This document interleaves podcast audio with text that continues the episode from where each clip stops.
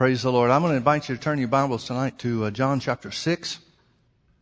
We're uh, currently going through the Gospel of John, and uh, we're uh, trying to get a chapter of a service done, and we're going to try to do that again this evening. We're going to start off, uh, this is uh, the story of Jesus feeding the multitude, feeding the 5,000, well, the 5,000 men. And um, uh, I think uh, the best way to approach this tonight is let me just go ahead and start in chapter 6, verse 1, and read down through verse 13. It tells us the story of the feeding of the 5,000, and, uh, and then we'll back up and we'll make some comments. Everything else in the chapter is relative to this miracle event that took place, so uh, we need to establish the, the foundation for everything else that takes place in this chapter. John speaking by the inspiration of the Holy Ghost and said, After these things, Jesus went over the Sea of Galilee, which is the Sea of Tiberias. And a great multitude followed him because they saw his miracles which he did on them that were diseased. So it's healing that created the crowd. And Jesus went up into a mountain and there he sat with his disciples and the Passover, a feast of the Jews, was nigh. When Jesus then lifted up his eyes and saw a great company come unto him, he said unto Philip, Whence shall we buy bread that these may eat? And this he said to prove him, for he himself knew what he would do. Philip answered him, Two hundred pennyworth of bread is not sufficient for them that every one of them may take a little. One of his disciples, Andrew, Simon Peter's brother, said unto him, There's a lad here which has five barley loaves and two small fishes, but what are they among so many? And Jesus said, Make the men sit down. Now there was much grass in this place, so the men sat down in number about five thousand. And Jesus took the loaves, and when he had given thanks, he distributed to his disciples, and the disciples to them that were set down, and likewise of the fishes as much as they would. When they were filled, he said unto his disciples, Gather up the fragments that remain, that nothing be lost. Therefore they gathered them together and filled twelve baskets with the fragments of the five barley loaves which remained over and above unto them that had eaten. Now, a couple of things you want to um, be aware of about this. This is the only miracle, the only healing, the only spectacular event, sign, wonder, whatever you want to call it, that Jesus performed that all four gospel writers record. It's the only one. Now there's got to be a reason for that. You know that the, the history of the things that we've talked about relative to the Gospel of John. John writes this Gospel some 60 years after Jesus has uh, been crucified and raised from the dead. Probably um, 50 years after the last of the other three Gospels have been written. So he knows that this story is in all the other three gospels. John's the last one. He's probably in his 90s at the time that he writes this in about 93, 94 AD, somewhere around then. And so he's well aware of the gospel accounts of Matthew, Mark, and Luke. Matthew, Mark, and Luke are all off the scene. They've all gone home to be with the Lord. And as a result, those, those books, those uh, letters or accounts that the three of them were inspired by the Holy Ghost to write have been circulating in the church for years. So John knows what's there.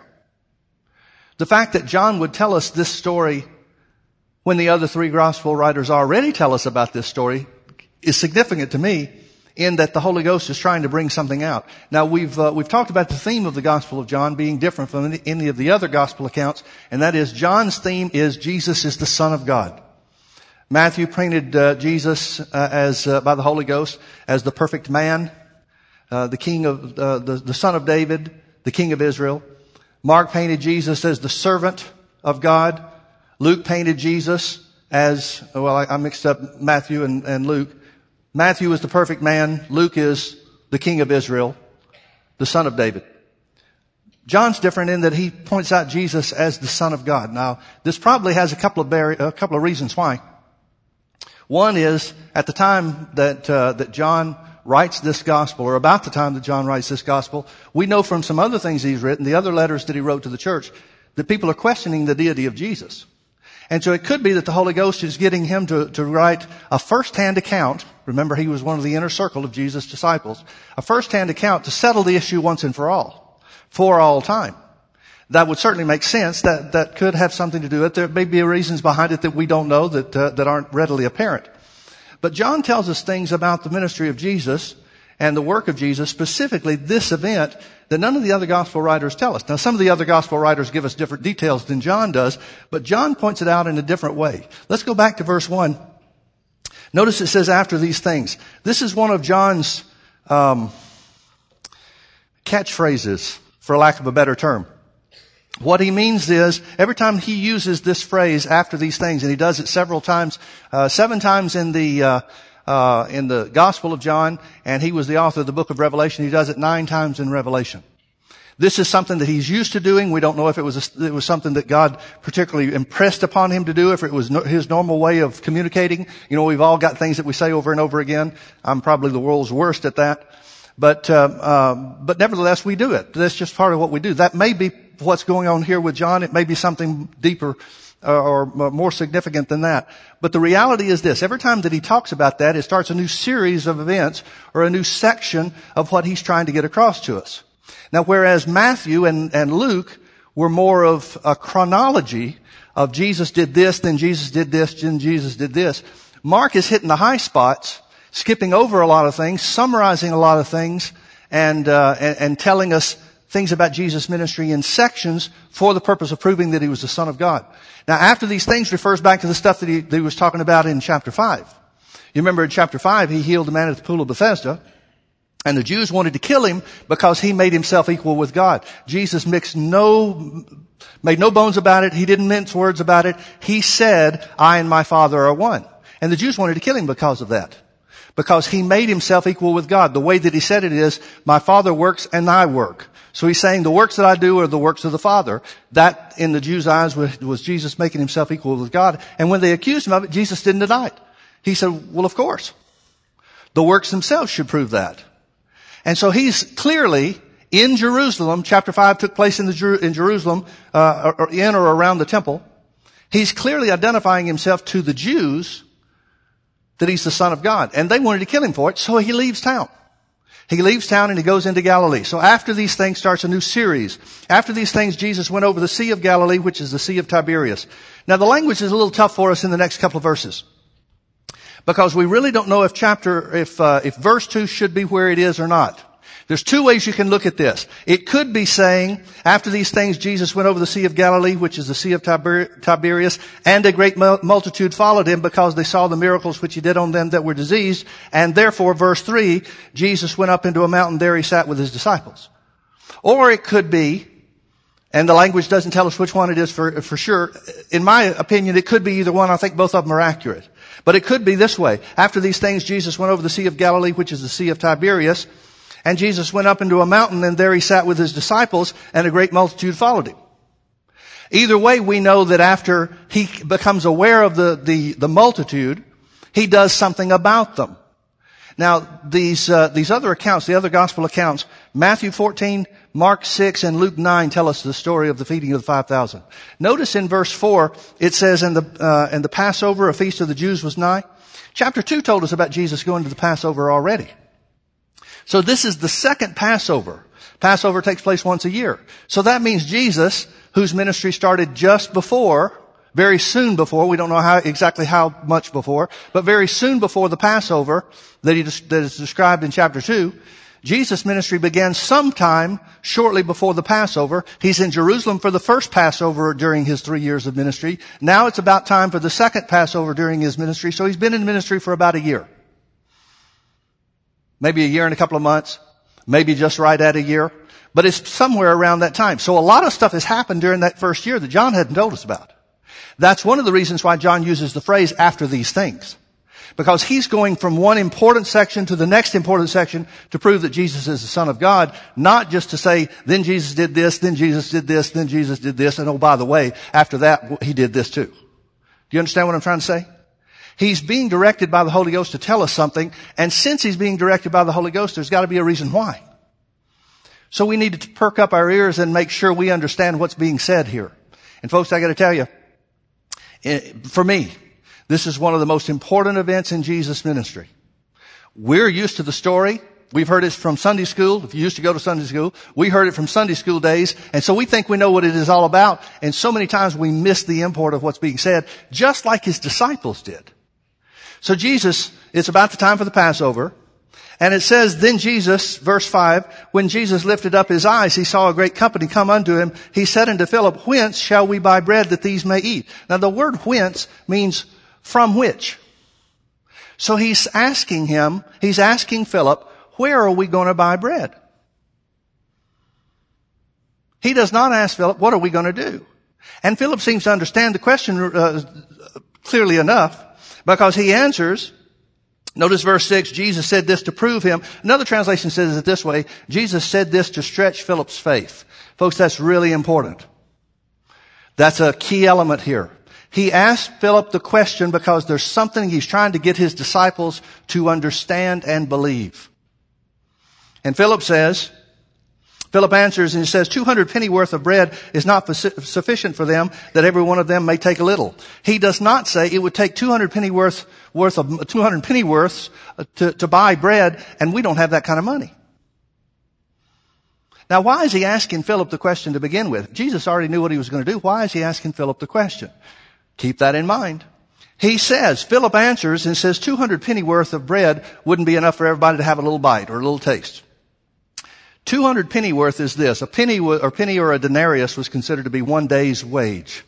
And so 200 penny worth, if you consider six days, six uh, days per week as a work week, 200 penny worth is about two thirds of a yearly income.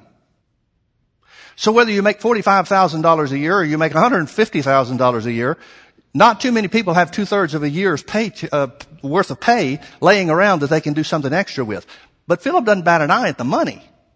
The, the issue for him is, where would we do it? Now the other gospel accounts, Matthew and Mark particularly, say that the disciples came to Jesus at the end of the day and said, send these people away that they can go into other villages and into the countryside round about so that they can find lodging and they get something to eat.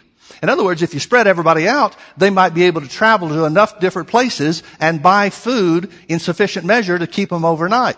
But this much in, in one place, these many people in a, in a crowd, there's no way. There's not a Costco around. Now remember, Jesus asked him because he's trying to prove him. He's testing his faith. Then one of the other disciples, Andrew, Simon Peter's brother, said unto him, there's a lad here which has five barley loaves and two small fishes, but what are they among so many? Now hold your finger here. We're going to come back to this certainly. And, uh, but I want you to see in uh, Psalm 78. Psalm 78. Why is Jesus trying to test or prove Philip? Well, we don't know exactly why he picked Philip. There are some, uh, there are some commentators that, that try to come up with some answers and Philip was this and Philip was that. But I'm not satisfied with even, even telling you what they say.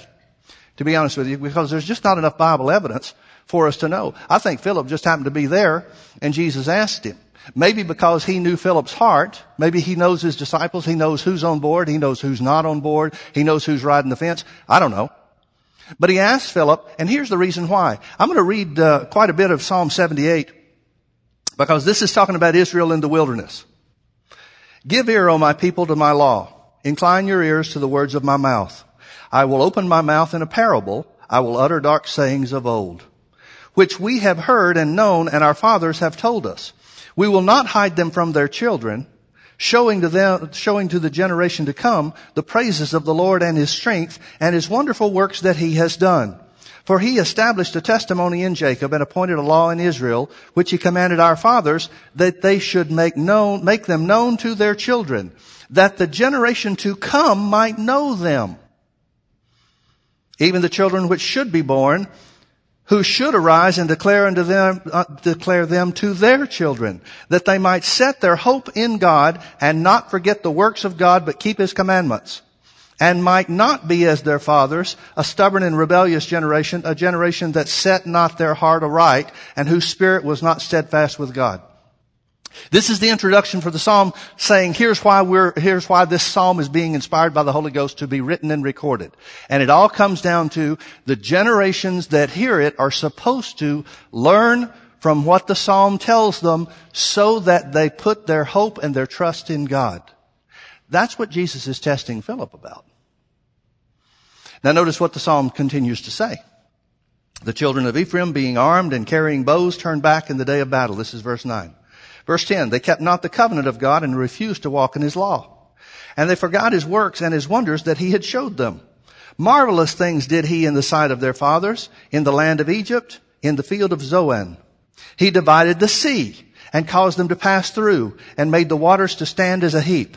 In the daytime also he led them with a cloud and all the night with a light of fire. He clave the rocks in the wilderness and gave them drink as out of the great depths. He brought streams also out of the rock and caused waters to run down like rivers. And they sinned yet more against him by provoking the Most High in the wilderness. And they tempted God in their heart by asking meat for their lust. Yea, they spake against God and said, Can God furnish a table in the wilderness? You see what they're asking? Is God big enough to feed us? Behold, he smote the rock and the waters gushed out. Then the streams overflowed. Can he give bread also? Can he provide flesh for his people? Therefore the Lord heard this and was wroth, so that a fire was kindled against Jacob, and anger also came up against Israel, because they believed not in God and trusted not in his salvation. Now turn back with me to, to John chapter 6. We could go further. There's other verses in there down through about verse 32 that just nails Israel to the wall. The point out, the, the scripture I want you to see is they tempted God by saying, can God furnish a table in the wilderness? Now folks, this is a desert place. Not desert in the sense that it's sand and there's no water. It's desert in the sense that there is no big city around. Capernaum is nearby, but Capernaum is a small seaside town.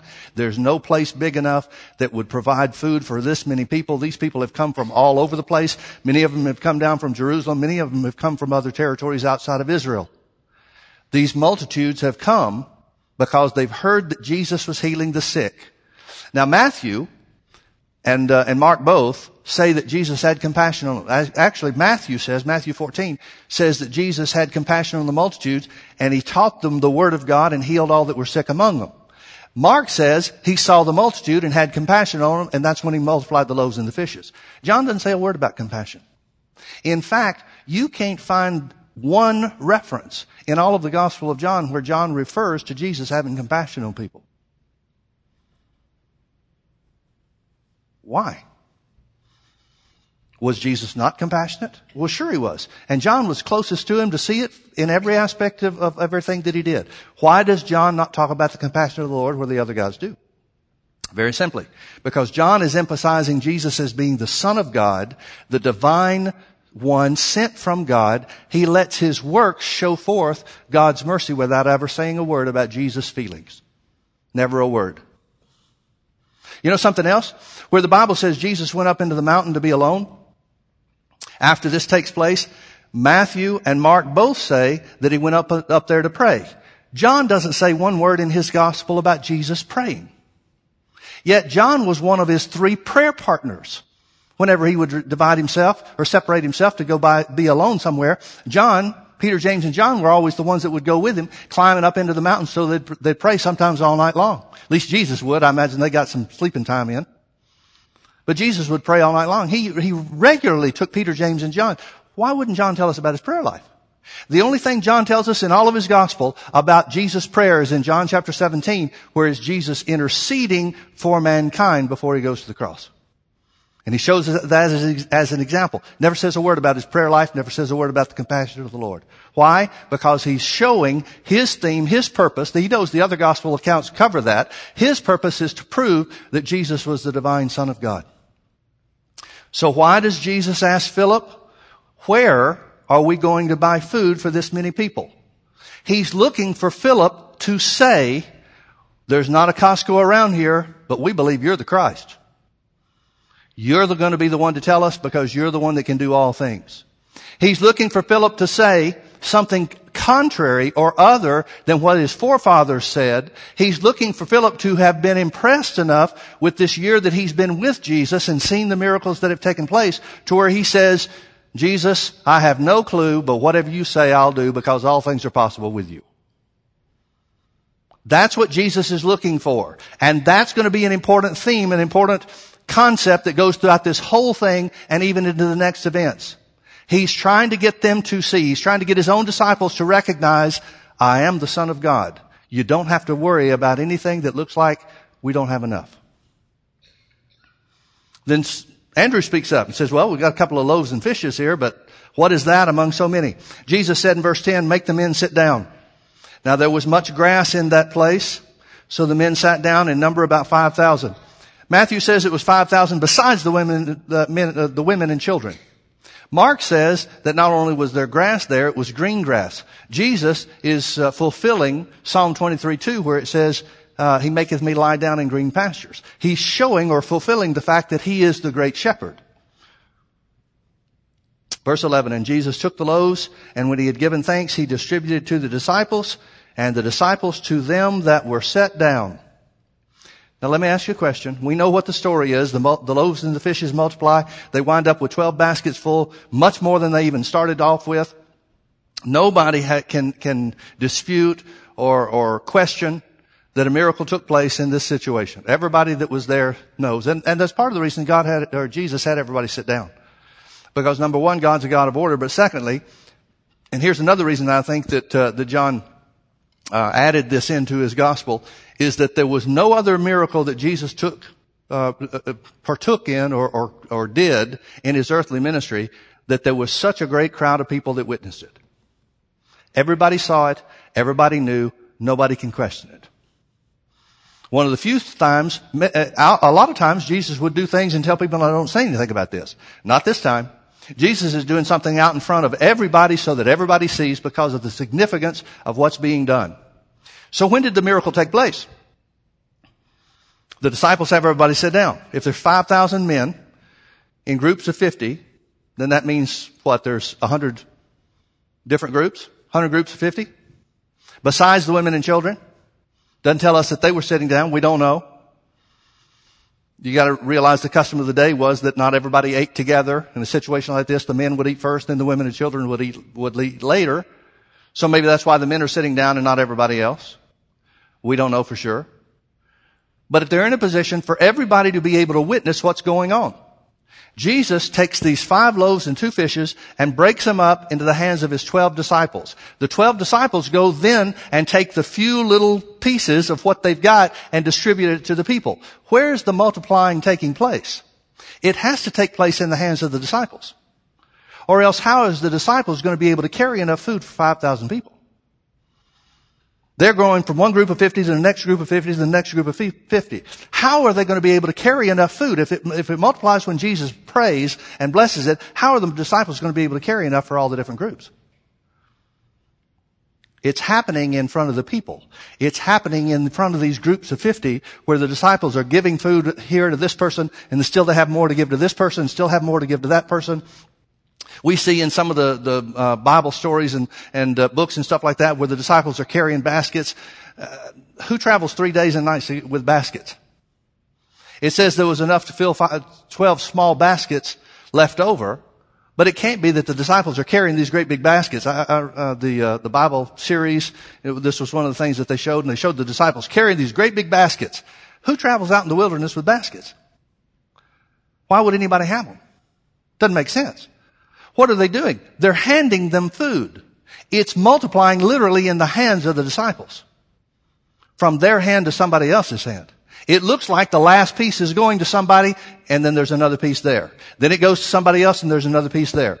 And notice how long it lasts. Notice it says in verse 11, Jesus took the loaves and when he had given thanks, he distributed to the disciples and the disciples to them that were set down and likewise of the fishes. They're giving out bread, they're giving out fishes as much as they would. The miracle continued until the demand ceased. That's going to be important when Jesus identifies what this all means. And when they were filled, that means everybody had more than enough. Everybody had their fill. Nobody uh, pushed away and said, no, no, no, I'll save some for the next guy. Everybody had everything that they wanted. When they were all filled, he said unto the disciples, gather up the fragments that remain that nothing be lost. Folks, I want you to understand, God's a God of an abundance, but He's not a waster.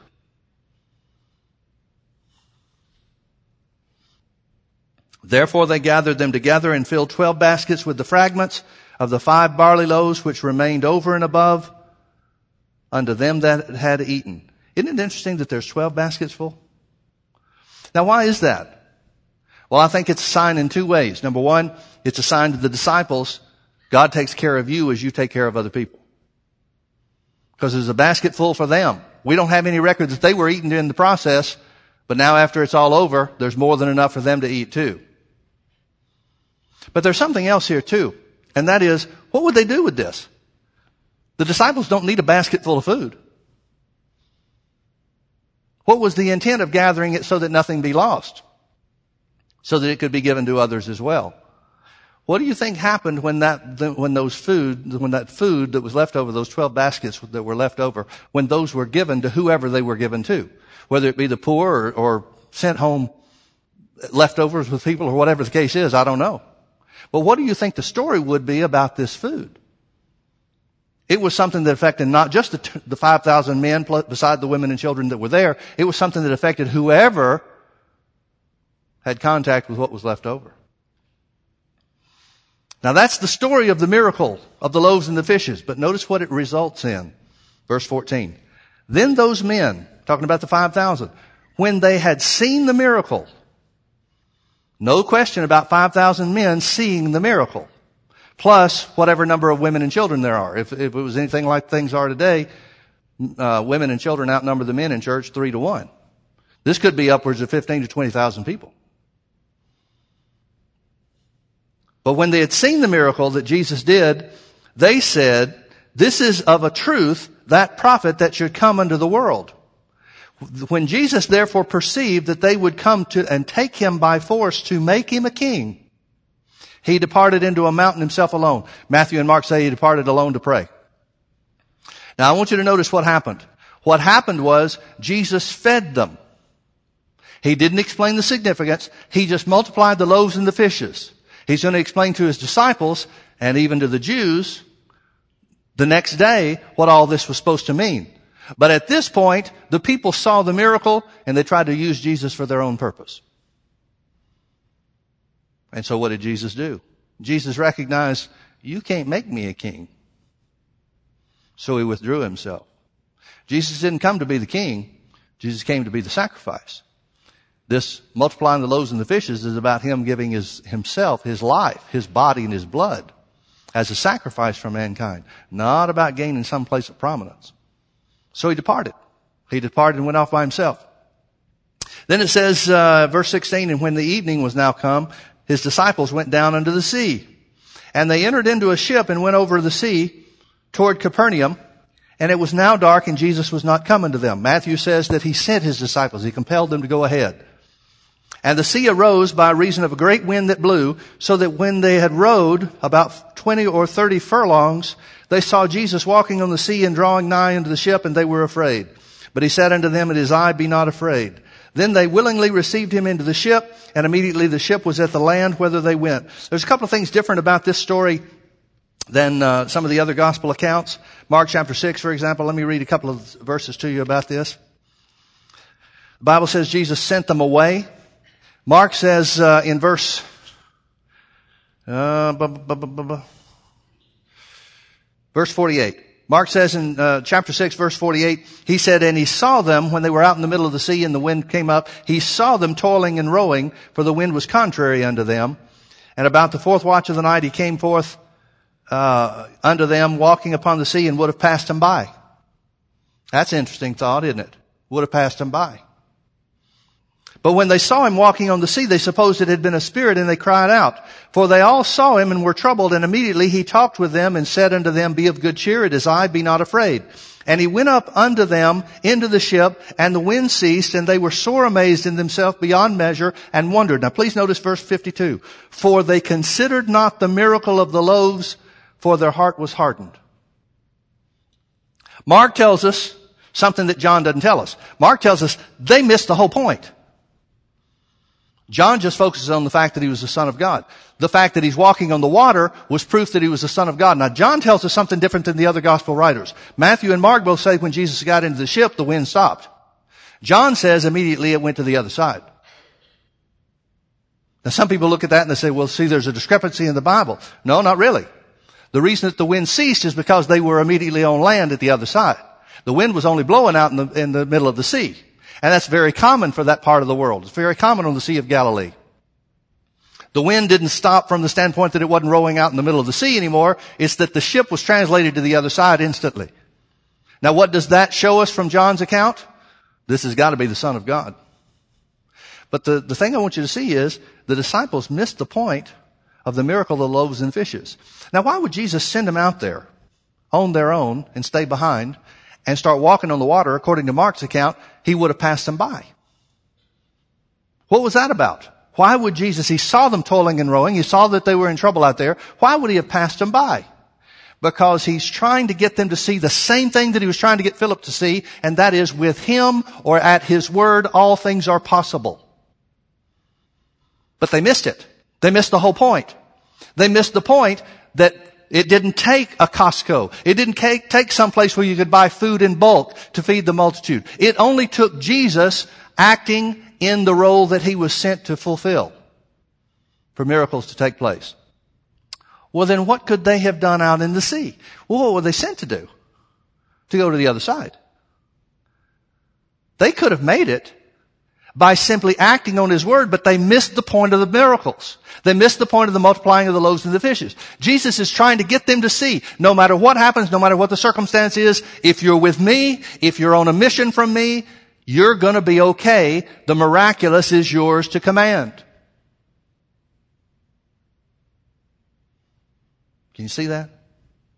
You know what's interesting about the miracle of the loaves and the fishes? There's only two miracles that Jesus performed that were creative miracles. One was the changing of water into wine. The other is the multiplying of loaves and fishes. Everything else is a, restor- a restorative miracle. Healing is a restoration from a disease condition. Now you could argue that the, the maimed that were healed in Jesus' ministry in uh, Matthew chapter 16, or I'm sorry, chapter 15, you could argue that that's a, uh, a creative miracle, and I wouldn't argue that. That might qualify, but there is no other miracle that Jesus performed that falls into the creative miracle besides these two and maybe the other, if you want to include it. And this, this was the one that everybody witnessed. This is the one that the biggest crowd witnessed. And Jesus is trying to show, he's trying to point out that just because something doesn't exist, that's no big step for God. And that's what he wants you to know too. We get in our head that things are big miracles and little miracles.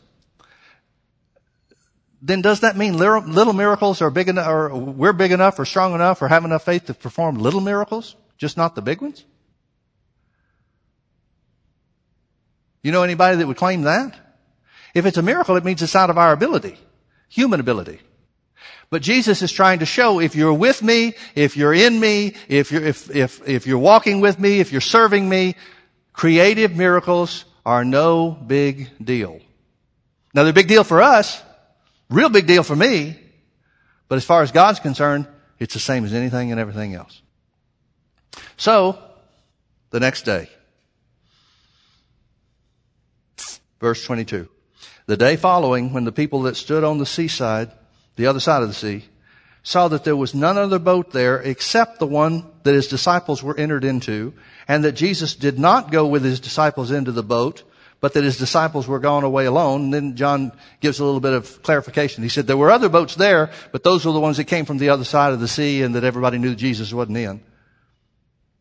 When the people therefore, verse 24, saw that Jesus was not there, neither his disciples, that means where they were before, the day before, they also took shipping and came to Capernaum seeking for Jesus. And when they had found him on the other side of the sea, they said unto him, Rabbi, when camest thou thither? Now who are these people? These are the people that yesterday wanted to make him king. This is primarily a Gentile multitude. Matthew even says it that way. He says Galilee of the Gentiles. This is primarily a Gentile multitude. Now we read this and it's easy to think that this is all happening in one place, in one location, but it's not. It's happening in three different places. It happens outdoors. The first part happens outdoors. Certainly the miracle was where the 5,000 were fed.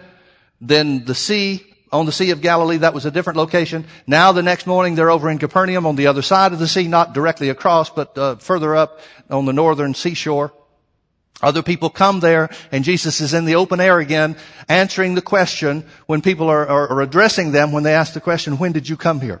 They know that Jesus didn't come there by boat. So they ask, how did you get here? When did you come here? The question for them is, we don't understand how you got from point A to point B because we were watching and you didn't go by boat. And Jesus answers. Now it would seem like he would be excited that they're following him. I mean, that would seem to be a good sign, wouldn't it? But notice, Jesus answers and says in verse 26, Verily, verily, I say unto you, you seek me not because you saw the miracles, but because you did eat of the loaves and were filled. Jesus is saying something has happened to these people. Remember in verse 2 it says a great multitude followed him because they saw his miracles which he did on them that were diseased. Yesterday they had come out there and, and uh, Matthew tells us they had followed him for three days. Yesterday they were there because of his healing miracles. Now they're there not because of the healing miracles anymore, but because of the multiplying of the loaves and the fishes. He said, you're here because I fed you lunch. Was that a problem? Verse 27. Labor not for the meat which perishes, but for that meat which endures unto everlasting life, which the Son of Man shall give unto you, for him has God the Father sealed. Then they said unto him, what shall we do that we might work the works of God? Now folks, that is the great question. These guys are on the right track. What do we need to do that we can please God? Jesus answers and says unto them, verse 29, this is the work of God, that you believe on him whom he, God, has sent. Jesus is talking about himself. Now this would have been the place for everybody to say, Jesus, we believe. We saw the multitudes, uh, we saw the multitude fed yesterday. We were part of that. We witnessed that miracle. We saw it take place right in front of our eyes. We saw the miracles that you did in Jerusalem. We've seen the miracles that you did here in Galilee before that. We've seen all these things. We believe that you're the Messiah. But notice what their response is. Jesus says this is the only thing that you have to do to please God. And that is to believe on Him who God sent. And they said, verse 30, therefore unto him, what sign showest us thou, showest thou then that we may see and believe thee?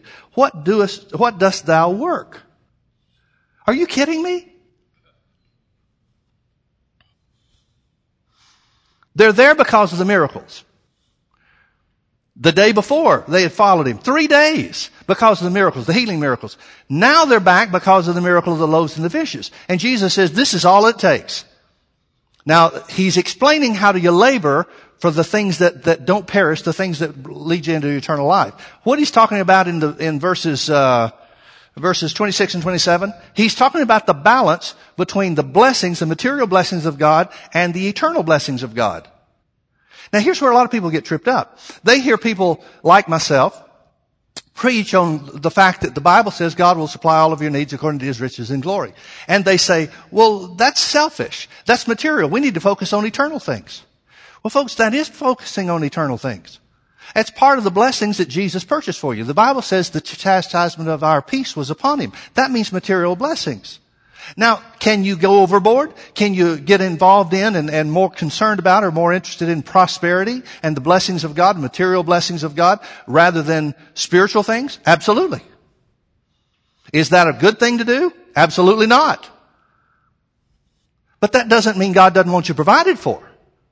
It doesn't mean that God doesn't want to take care of you. It doesn't mean that God has a problem with you having plenty.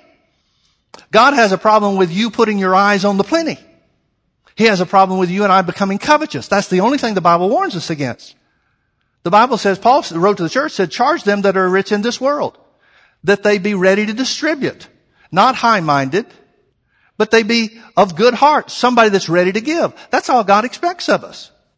Don't let the things get you. And that's what Jesus is saying. Jesus is saying, you're here because I fed you lunch. You want to see what today's menu is. You're focusing on the wrong things. You need to realize that there's a spiritual significance behind this. You need to realize that this has an eternal purpose behind it. And so they say, well, what do we have to do to work the works of God? Man, they're on the right track. Jesus said, all you have to do is believe on Him that God sent. They said, show us a sign. Then they go further. Verse 31, our fathers did eat manna in the desert, as it is written, he gave them bread from heaven to eat. You know what they're saying? They're saying, what sign are you going to show us? Now Moses fed his people for 40 years. You've just given us one meal. How is it that we're supposed to think you're greater than Moses? How is it that you're the one that God sent who would be greater than Moses when Moses fed people manna from heaven for 40 years. Now folks, I want you to understand something. Beginning from this point throughout the rest of the chapter, it's all going to be about what Jesus says versus what people think. Watch how it manifests. Here's the first time it shows up. They said, well, Moses fed people for 40 years. Moses gave them bread in the wilderness. Then Jesus said unto them, Verily, verily, I say unto you, Moses gave you not that bread from heaven, but my Father giveth you. Notice the two different phrases. Moses gave, my Father giveth. My Father giveth you the true bread from heaven. For the bread of God is He, which cometh down from heaven and giveth life unto the world. Now folks, I want you to understand something. Jesus is saying that the one that God sent was with him from the beginning. He started off in heaven. He didn't start off here on the earth. Moses started off here on the earth. Saying the one that, the bread of heaven is the one that God sends is He. It's a person that God, that was with God and came down from heaven from the beginning. Then said they unto him, Lord, evermore give us this bread. Sounds like the woman at the well of Samaria. Give me this water that I may not have to draw anymore. And Jesus said unto them, I am the bread of life. He that cometh to me shall never hunger, and he that believeth on me shall never thirst. Notice he talks about two, gives two words. He says, cometh and believeth. Here's how exact the Holy Ghost is. Are you familiar with Hebrews 11:6? Hebrews 11:6 says, "For without faith it's impossible to please God. For he that cometh to God must believe that he is, and that he's a rewarder of them that diligently seek him." Notice how the Holy Ghost uses the same language that Jesus used. He that cometh to me shall never thirst, and he that believeth on me, or cometh to me shall never hunger, and he that believeth on me shall never thirst. But I said unto you that you also have seen me and believe not. In other words, he's saying, it takes more than just seeing miracles and saying, yeah, I want to see some more. That's not what real believing is. The miracles are supposed to take you to a place of believing. It's supposed to take you to a change of heart or a change of attitude toward the things of God. And that's where you guys aren't at yet. That's what he's saying. Verse 37, All the Father giveth me shall come to me, and him that cometh to me I will in no wise cast out. For I came down from heaven. Notice he's talking about where he came from. I came down from heaven, not to do mine own will, but the will of him that sent me. Now there's, uh, there's three words that Jesus is going to start using. One is come, or cometh. The other is talking about the Father giving him, those that the Father giveth him. And the third word that he's going to use is the Father drawing people. Now, a lot of times people will use these words to, to talk about predestination. They'll say, well, see, God gives the people that he wants to be saved. That's not what Jesus is going to describe. He talks about people coming and people being given him by God and people being drawn by the Father according to their will, according to what they do based on the truth of the word that they hear. Let me prove it to you. Verse 39, and this is the Father's will which he has sent me, or which has sent me, that of all which he has given me I should lose nothing, but should raise it up again at the last day. And this is the will of him that sent me, that everyone which seeth the Son and believeth on him may have everlasting life, and I will raise him up at the last day. So what makes the difference? Seeing the Son, in other words, recognizing for him for who he is, the one sent from God, the Messiah, the Christ, the divine Son of God sent down from heaven, and believing in him. It doesn't have anything to do with God picking and choosing. You pick and choose. And that's what he's saying. You've chosen wrongly. Now why have they chosen wrongly? Because Jesus told them that He's the bread of life and they say, yeah, but Moses gave people bread for 40 years. How do we know about you? It all comes down to the same thing. It comes down to the truth of the word versus the reasoning of the mind. You remember in uh, Mark chapter 4 when Jesus tells his parable of the sower sowing the word? You remember what he starts off with? He said, a sower sows the word and some fell by the wayside and the birds come immediately and, and, and eat it up. Well, what is that? What causes the word to be immediately taken away from somebody's heart? When they hear the truth of the word and they reason it away. That's the first way that the devil tries to steal the word from somebody's heart is that once we hear the truth, the objection is coming to our mind saying, yeah, but what about this? And people accept the, yeah, what about this? And they reject the truth of the word. They say, well, okay, the word can't be true because what about this?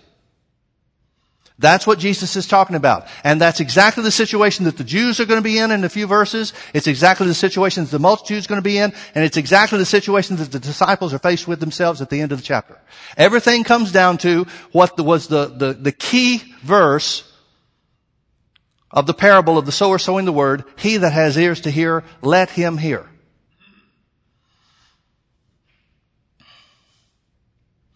Verse 41. Now it's going to change places here. It said, then the Jews murmured at him because he said, I am the bread which came down from heaven. Now verses 41 through 59 change locations. Jesus has been out in the open. Now he shifts over into the synagogue. He's going to move. Verse 59 talks about these things Jesus said in the synagogue in Capernaum. So now he's going to change locations. But, and the reason we know that is because John never identifies the Jews as part of a multitude. He always talks about the Jews as a separate group. Now the Gentiles can't get into the synagogue in, in Capernaum. So what happens in the Capernaum synagogue has to be among the Jews. That's all that can be there. You can't be a Gentile and go into the synagogue. So it says, then the Jews began to murmur. What does that mean? That means in the time that it took for Jesus to be out by the seaside, where the people were talking to him, where he was explaining these things about being sent down from the Father, about being the bread sent from heaven, by the time he walks to the synagogue, the Jews have gotten their game plan together. They've started talking. Well, wait a minute. He said this. That can't be. how, how is it he calls himself the bread of heaven?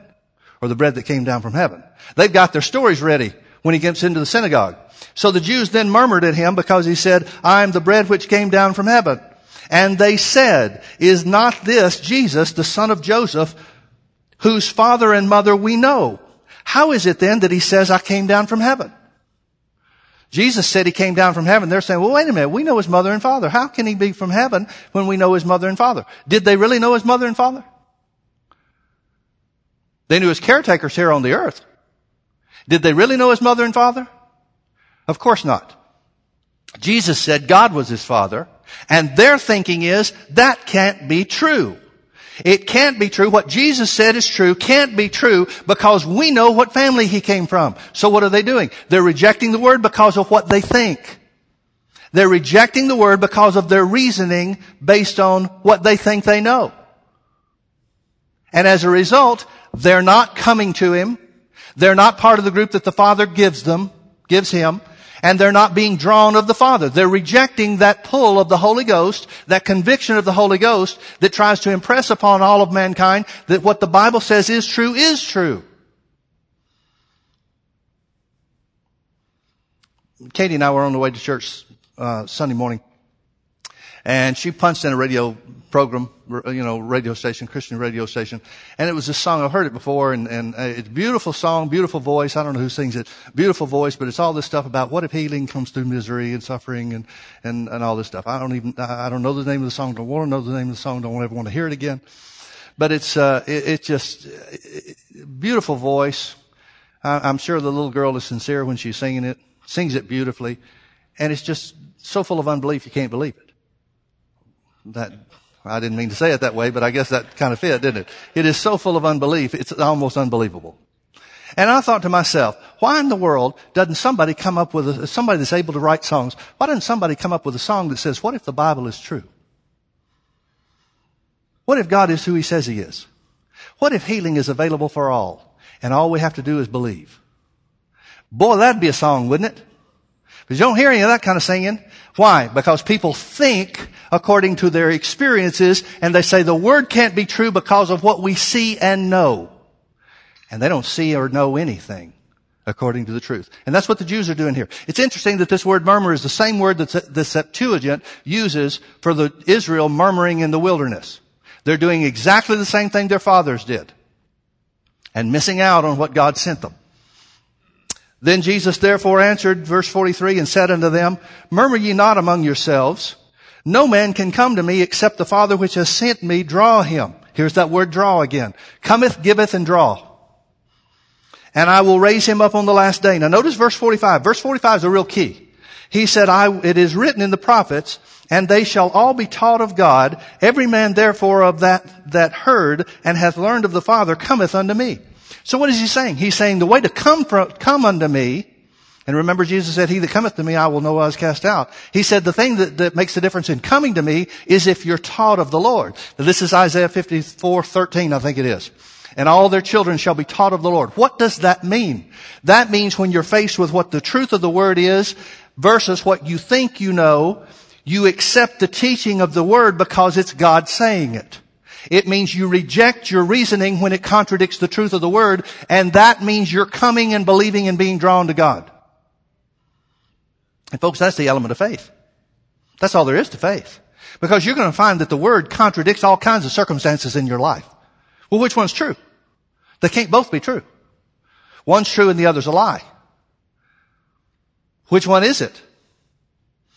Well, my circumstances are facts, Pastor Mike. That can't be a lie. There's a difference between truth and facts.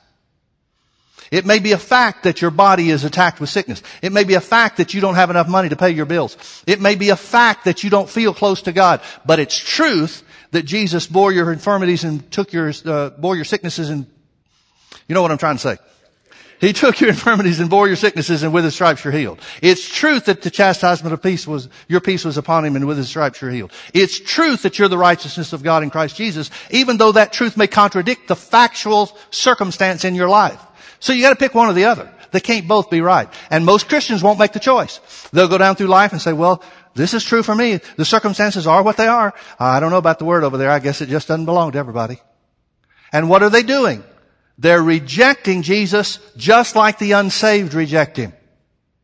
Now you can be saved and reject Jesus in other ways. You can accept Jesus and be drawn to Him according to the truth of Him dying on the cross for your sins and not get anything else of what He did. And it all comes down to the same thing. Is it the truth of the Word or is it what I think? So Jesus says, it is written in the prophets and they shall all be taught of God. How do you know if somebody's taught of God? They accept the word instead of the circumstance of their life. That's what it means to be taught of God. We call it the renewing of the mind in the, in the New Testament. But that's what it means. It means to be taught of God. Then Jesus says something more. He says, um, well, we'll finish verse 45 again. It says, every man therefore that hath heard and hath learned of the Father. In other words, accepted the truth of the word, accepted the truth that has been given by God. He's the one that comes unto me. He's the one that I'll raise up on the last day. He's the one that I'll in no wise cast out. He's the one that God's giving to me. He's the one that's being drawn of the Father. You see how it fits? Verse 46. Now Jesus says something else interesting. He says, not that any man has seen the Father save or except he which is of God, he has seen the Father. You know what Jesus is saying? He's saying, and you can only see and hear from God through me. I'm the only one that can see God. I'm the only one that can hear from God. Don't think that you can come up with your own ideas and say, well, this is what we know from the Old Testament. So this is what we know or have heard from God. Jesus said the only way to see from God is the one that was sent down from heaven, and that's me. There is no other way. So whatever you think you know about the law of Moses, forget it if it contradicts what I'm telling you. Whatever you think you know about your life experience, forget it if it contradicts the truth that I'm speaking. Now folks, those are words to live by. Verse 47, Verily, verily, I say unto you, he that believeth on me hath everlasting life. Now what do we know that believing on him means? We know that believing on him means accepting what he says instead of what you might think. I am that bread of life. He's telling them the truth again. I am that bread of life. There, uh, John tells us in John chapter uh, 8, about verse, uh, I don't know, 50, 58, somewhere around there, he speaks to the Jews, he's speaking to the religious leaders, and he says, before Abraham was, I am. Jesus identifies himself as the one that spoke to Moses in the burning bush, saying, go to Pharaoh and say, let my people go. And Moses said, who will I tell him sent me? Tell him, I am that I am hath sent me. Jesus identifies himself in chapter 8 as the great I am. I believe Jesus is saying it was me talking to Moses in the bush. Personally, that's what I believe. I believe it's Jesus saying it was me speaking to Moses out of the bush. Now, after he makes that declaration, or since he makes that declaration, John's the only one that tells us that he said that to the Jews. Seven different times, Jesus identifies himself as the I am. Here he says, I am the bread of life. In chapter 8, he says, I am the light of the world. Chapter 10, he says, I am the door to heaven. Chapter 10, he says, I am the good shepherd. Chapter 11, he says, I'm the resurrection and the life. Chapter 14, he says, I'm the way, the truth, and the life. Chapter 15, he says, I'm the true vine. Every time he's saying, I am. And it's, the emphasis is on I am, and this is part of who the I am is. The way, the truth, and the life. The resurrection and the life. The true vine. The light of the world. Every time, I am. He's saying, I am the bread of life. I am the bread of life. And the Jews know exactly what he's saying. And every time he says it, they want to kill him. Verse 49, your fathers did eat manna in the wilderness and they're dead. But this is the bread which comes down from heaven that a man may eat thereof and not die. So he's talking about two different deaths. The death in verse 49 is a natural death. The death he's talking about in verse 50 is a spiritual death. Now that's not the first time Jesus does that. Jesus said to, in one place, he said, let the dead bury their dead. What does he mean? Let the spiritually dead bury those that have naturally died. So he's saying the manna of the wilderness, that didn't give anybody eternal life. That fed their bodies, but those people died. Manna didn't keep them alive, didn't keep them from dying eventually. But he said, this is the bread which comes down from heaven that a man may eat thereof and not die. He's saying, it's me and only me that is the source of eternal life. I am the living bread which came down from heaven. Notice how many times he says that. He says, I was in heaven before with God and I came down from heaven.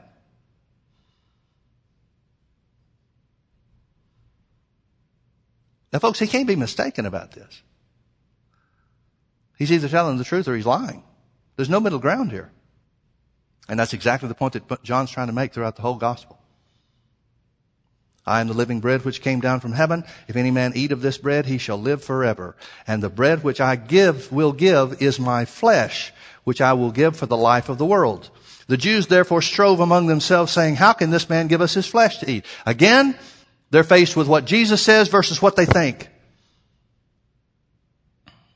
They know it's contrary to the law of Moses to eat any living human being. It's contrary to the law of Moses to drink any blood, much less human blood. And Jesus is going to talk about eating his flesh and drinking his blood, and they're going to say, but the law of Moses says this, and Jesus says, but I'm speaking the word of God. You're going to have to make your choice between what you think and what's true. And only what I'm telling you is the truth because I came down from heaven. That's why he says it over and over again. I ought to know I was there. I'm the one that God sent down here, so what I'm saying has to be God's word. And he hammers it over and over and over again. So the Jews strove among themselves saying, how can this man give us his flesh to eat? Then Jesus said unto them, Verily, verily, I say unto you, except you eat the flesh of the Son of Man and drink his blood, you have no life in you. Now compare this to verse 47. Verse 47, Jesus said, He that believeth on me hath everlasting life. So what do we know believing in him means then? It means eating his flesh and drinking his blood. Now is he talking literally? No. He's talking about partaking of that which is made as a sacrifice, his body and his blood for the sins of the world. He's saying, except you be a partaker. But see, they hear it. And, and Jesus doesn't back up. Jesus doesn't say, look, let me explain it to you so you can get it. He doesn't turn around and say, look, I know this is hard for you guys to get, but let me explain. No, he hammers down again. He said, except you eat my flesh and drink my blood, you have no life in you. What's he doing? He's forcing them to make a choice. He's forcing them to make a choice between what they think about the law of Moses and the truth of what he's saying. And he leaves these guys with their heads spinning. Whoso eateth my flesh, verse 54, whoso eateth my flesh and drinketh my blood hath eternal life, and I will raise him up at the last day. For my flesh is meat indeed, and my blood is drink indeed. He that eateth my flesh and drinketh my blood dwelleth in me, and I in him. As the living Father has sent me, and I live by the Father, so he that eateth me, even he shall live by me. Now what's he talking about? He's talking about dependence on God. He's saying, just like I depend on God, you depend on me. And that's what I mean by eating my flesh. It's a communion. It's a dwelling together. It's an abiding place. Now we look back at it and we understand a little better. But they're faced with the same thing that you and I are faced with, and that is to accept the truth of the Word or do we accept the circumstances and the way we think and the way we feel about it? Now folks, remember the Bible says God tests nobody or tempts nobody with evil. It does not say God won't test you. In my opinion, every scripture is a test. It's a test as to whether or not you're going to accept what the Bible says, what God claims to be the truth, or you're going to accept what you think about it, how you feel about it, or what your circumstances say. Every scripture is a test. Wasn't tithing a test for you? Man, it sure was for me.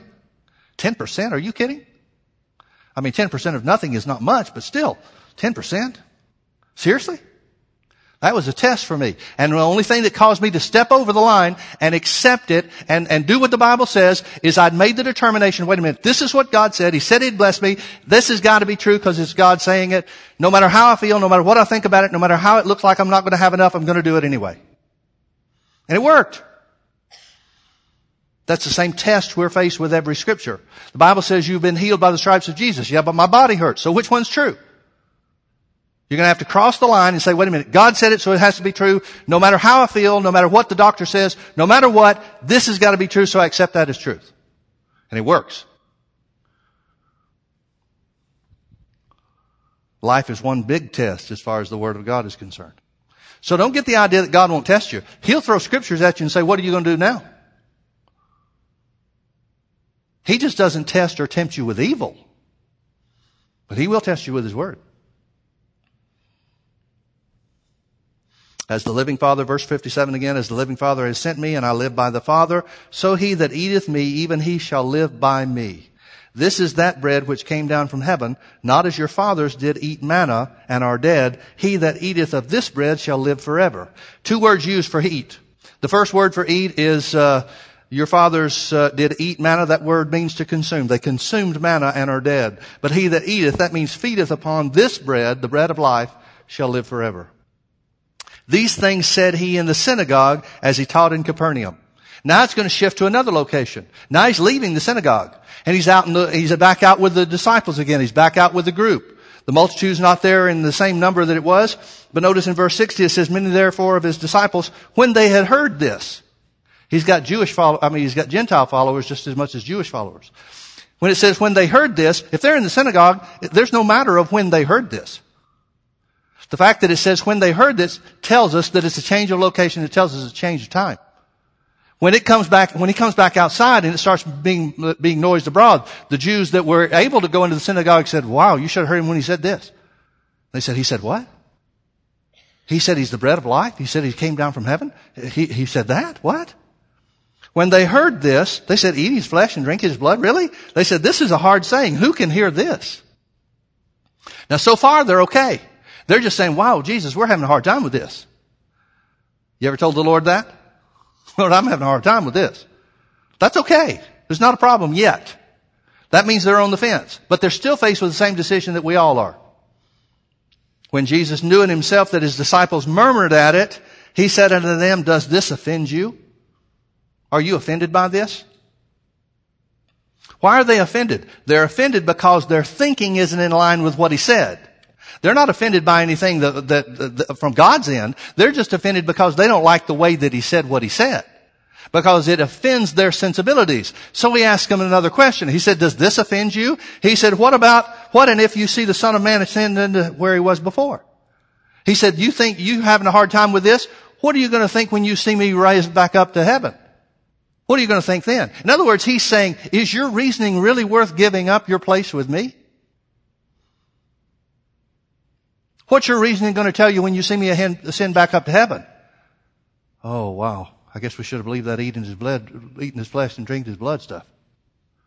That's what he's saying. He's telling them more truth. He's saying, I'm going to be ascending back up to my Father. What are you going to think about this then? It is the Spirit that quickeneth, the flesh profits nothing. The words that I speak unto you, they are spirit, they are life. What is he saying? He's saying it all comes back to one thing. He said the reason my words are spirit and life is because that's how you're taught of God. And unless you accept the teaching of God, the Word of God as truth, instead of what your thinking is or what your reasoning is, where he said the flesh profits nothing, specifically, he's saying the natural mind will keep you out of the things of God. The natural mind will keep you from coming to Jesus. It'll keep you from believing in Jesus and receiving the benefits that He won for us, earned for us, paid for in the cross. The words that I speak unto you, they are spirit and their life, but there are some of you that believe not. For Jesus knew from the beginning who they were that believed not and who should betray him. And he said, Therefore said I unto you that no man can come unto me except it were given unto him of my Father. What does he mean, come unto me? He's talking about the choice between the Word of God and your thinking. He's got people in his own camp, including Judas, that are going to be in the middle of everything that he ever does and never accept him, never able to overcome his own thinking about who Jesus is or is not. From that time, verse 50, verse 66. From that time, many of his disciples went back and walked no more with him. Why? Because they refused to accept the truth because of what they thought instead.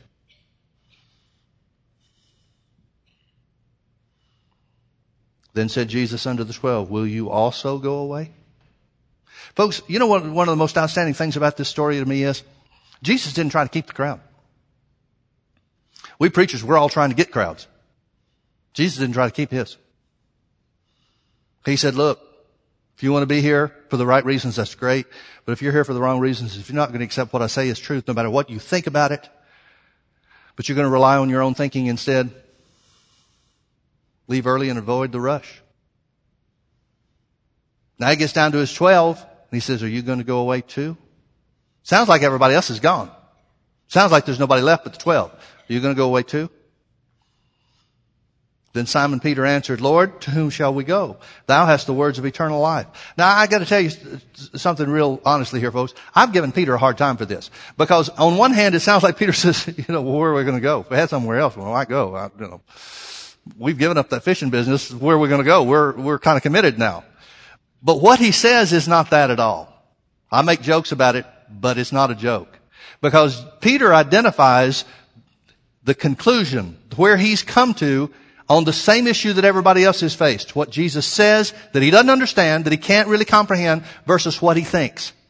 He says, Lord, to whom shall we go? Thou hast the words of eternal life. What you're saying is true, whether we can understand it or not. And we believe and are sure that thou art the Christ. In other words, he's saying, we're with you no matter what you say. And we believe and are sure that thou art the Christ, the Son of the living God.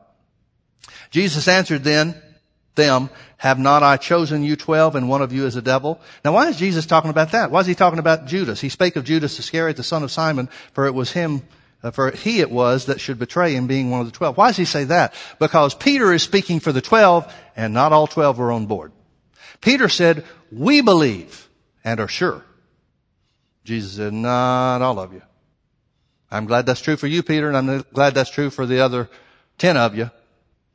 But that's not true for all of you. You think you're speaking for all of you and you're not all on the same page. What does it come down to? It comes down to the one thing. And that is from the beginning, from the multiplying of the loaves and fishes, Jesus is trying to show them, I am the Son of God and therefore anything is possible. Creative miracles is not some giant step for God. So when you're toiling in life, when you're in the middle of the sea and it looks like Jesus is nowhere around, if you're serving Him, if you're abiding in Him, the same creative miracle is available to you as it was when Jesus was multiplying loaves and fishes. But it all comes down to one key point, and that is what the Word says versus what we think. You get your thinking in line with the Word and the things that you can't understand. And folks, there are a lot of things we'll get to heaven. There will be a lot of things that we won't understand while we're here. But no matter what you don't understand, you accept the word to be true and you'll be one of those people that have access to all the fullness of God. That's the significance of this story. And that's why John tells us that Jesus is the Son of God. Let's pray. Father, thank you so much for your word. Thank you that you are the miracle worker. Thank you for creative miracles available to us. Lord, we do believe in you and we're sure that you're the Son of God. We're sure that you're the Christ. We're sure that you're raised from the dead. We're sure that all power in heaven and earth is given unto you. Father, we thank you for the things that are at work in our lives, in our bodies, in our families, that look impossible to us, but because we accept the truth of your word instead of what we think, instead of how we feel, instead of what things appear to be, we thank you for the miraculous. In Jesus' precious name.